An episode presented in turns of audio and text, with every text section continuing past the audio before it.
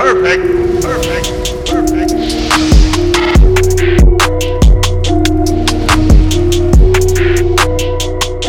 The Philadelphia 76ers take down the Houston Rockets 118 to 113 in an ugly, sloppy game.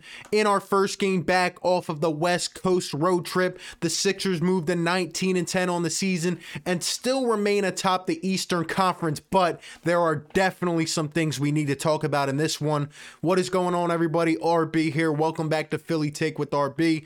You know what to do. Smash that like button for me. Hit that subscribe if you're new and hit that notification bell so you're instantly notified whenever I upload or go live. Also, check us out on Apple Podcasts and Spotify. Help me grow the brand of the channel and leave a rating and a review, and it'll be, it'll be read on one of our next shows. Um, talk about a tale of two halves, right? Like this game goes from the first half just exuberant, just everything clicking, going our way. And then we go to the second half and, and with the, the unthinkable, right? Like the Sixers can't give this lead up to this bruise the Rockets team. We can't let them back in this game.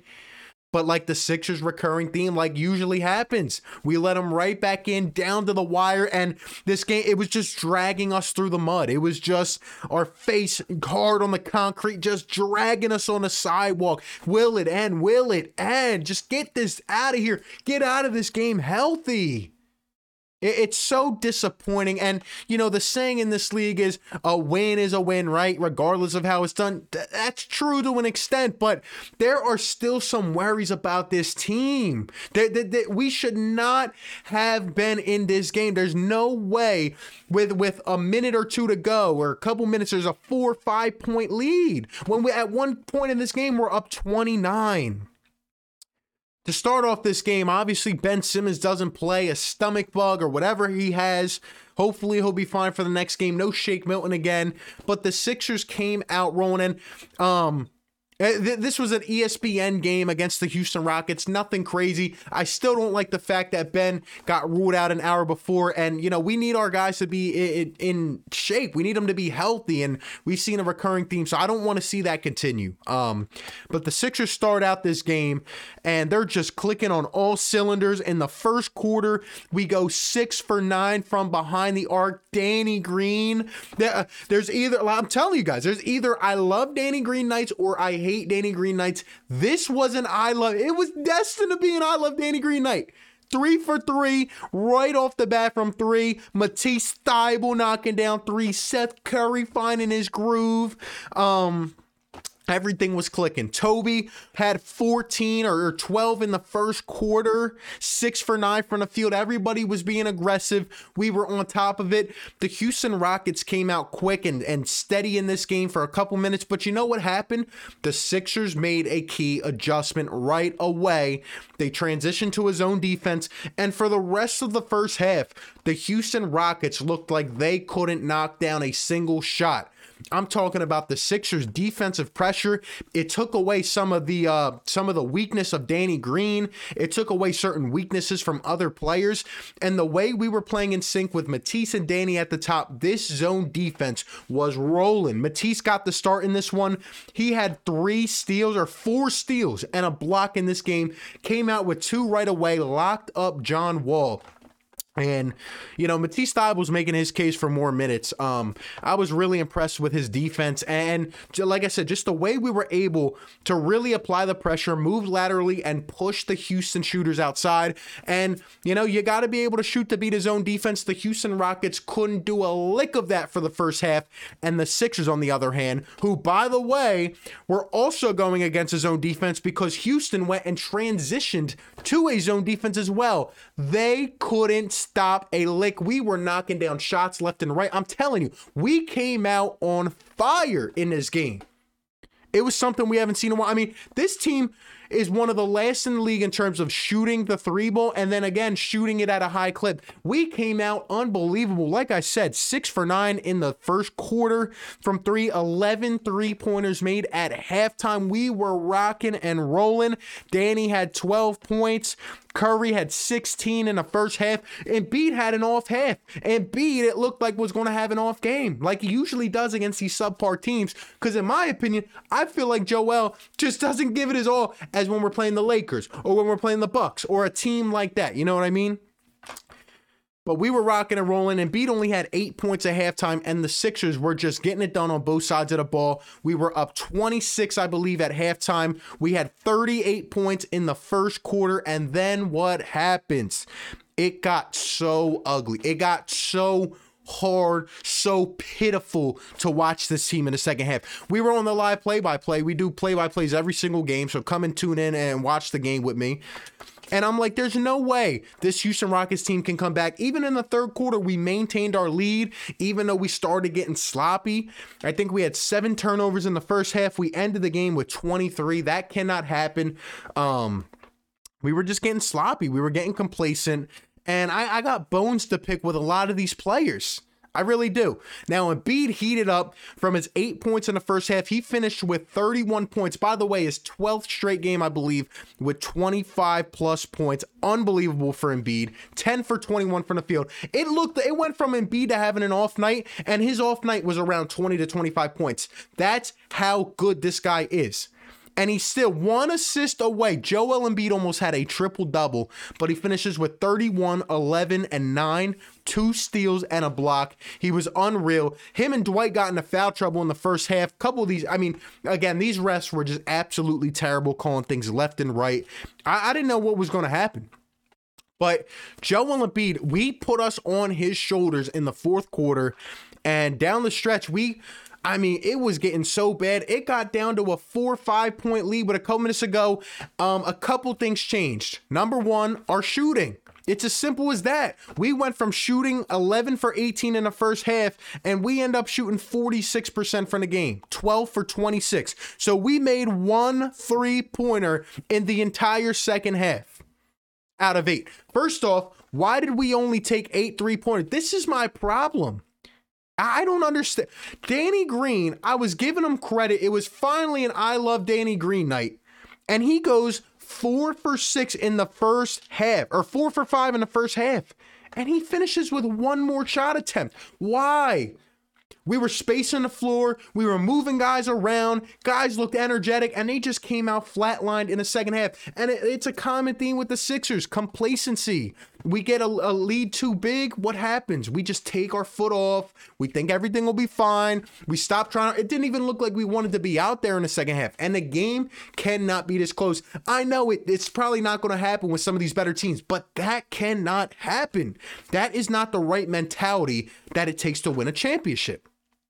And Doc Rivers said it right away. He said we were sloppy. We didn't have we we didn't have the motivation in the second half. And, and we we can't do that, especially when we're going up against these big dogs. It's not gonna work. Seth Curry shot five for seven in the first half. Uh, 16 points, and he finishes with nine more points, eight for 13. He kept it up, but he he didn't shoot a lot in the second half. Tobias Harris was going off in this game, 14 points early on. And I don't understand how Tobias finished this game with 24. I really don't. You know why? Because all of his buckets seemed like quiet points in the second half. He wasn't being aggressive. He wasn't ta- there were times where he's spotting up in the corner. We got Danny Green handling the ball around the perimeter. I, I don't understand it sometimes. Now, Toby did get us a couple uh, late clutch buckets, but overall, I felt like he was taking out. And don't, I'm not going to take away credit from Toby because he had 24 points. The guy had 15 rebounds. He had an excellent night. It just felt like his points were a little bit quiet in the second half, but luckily, him and Joe brought us to where we needed to go. Because Danny Green played 36 minutes, didn't barely did anything in the second half.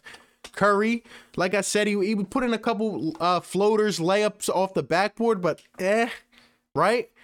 But here's where it came down to the bench and the defense. We'll start with the bench.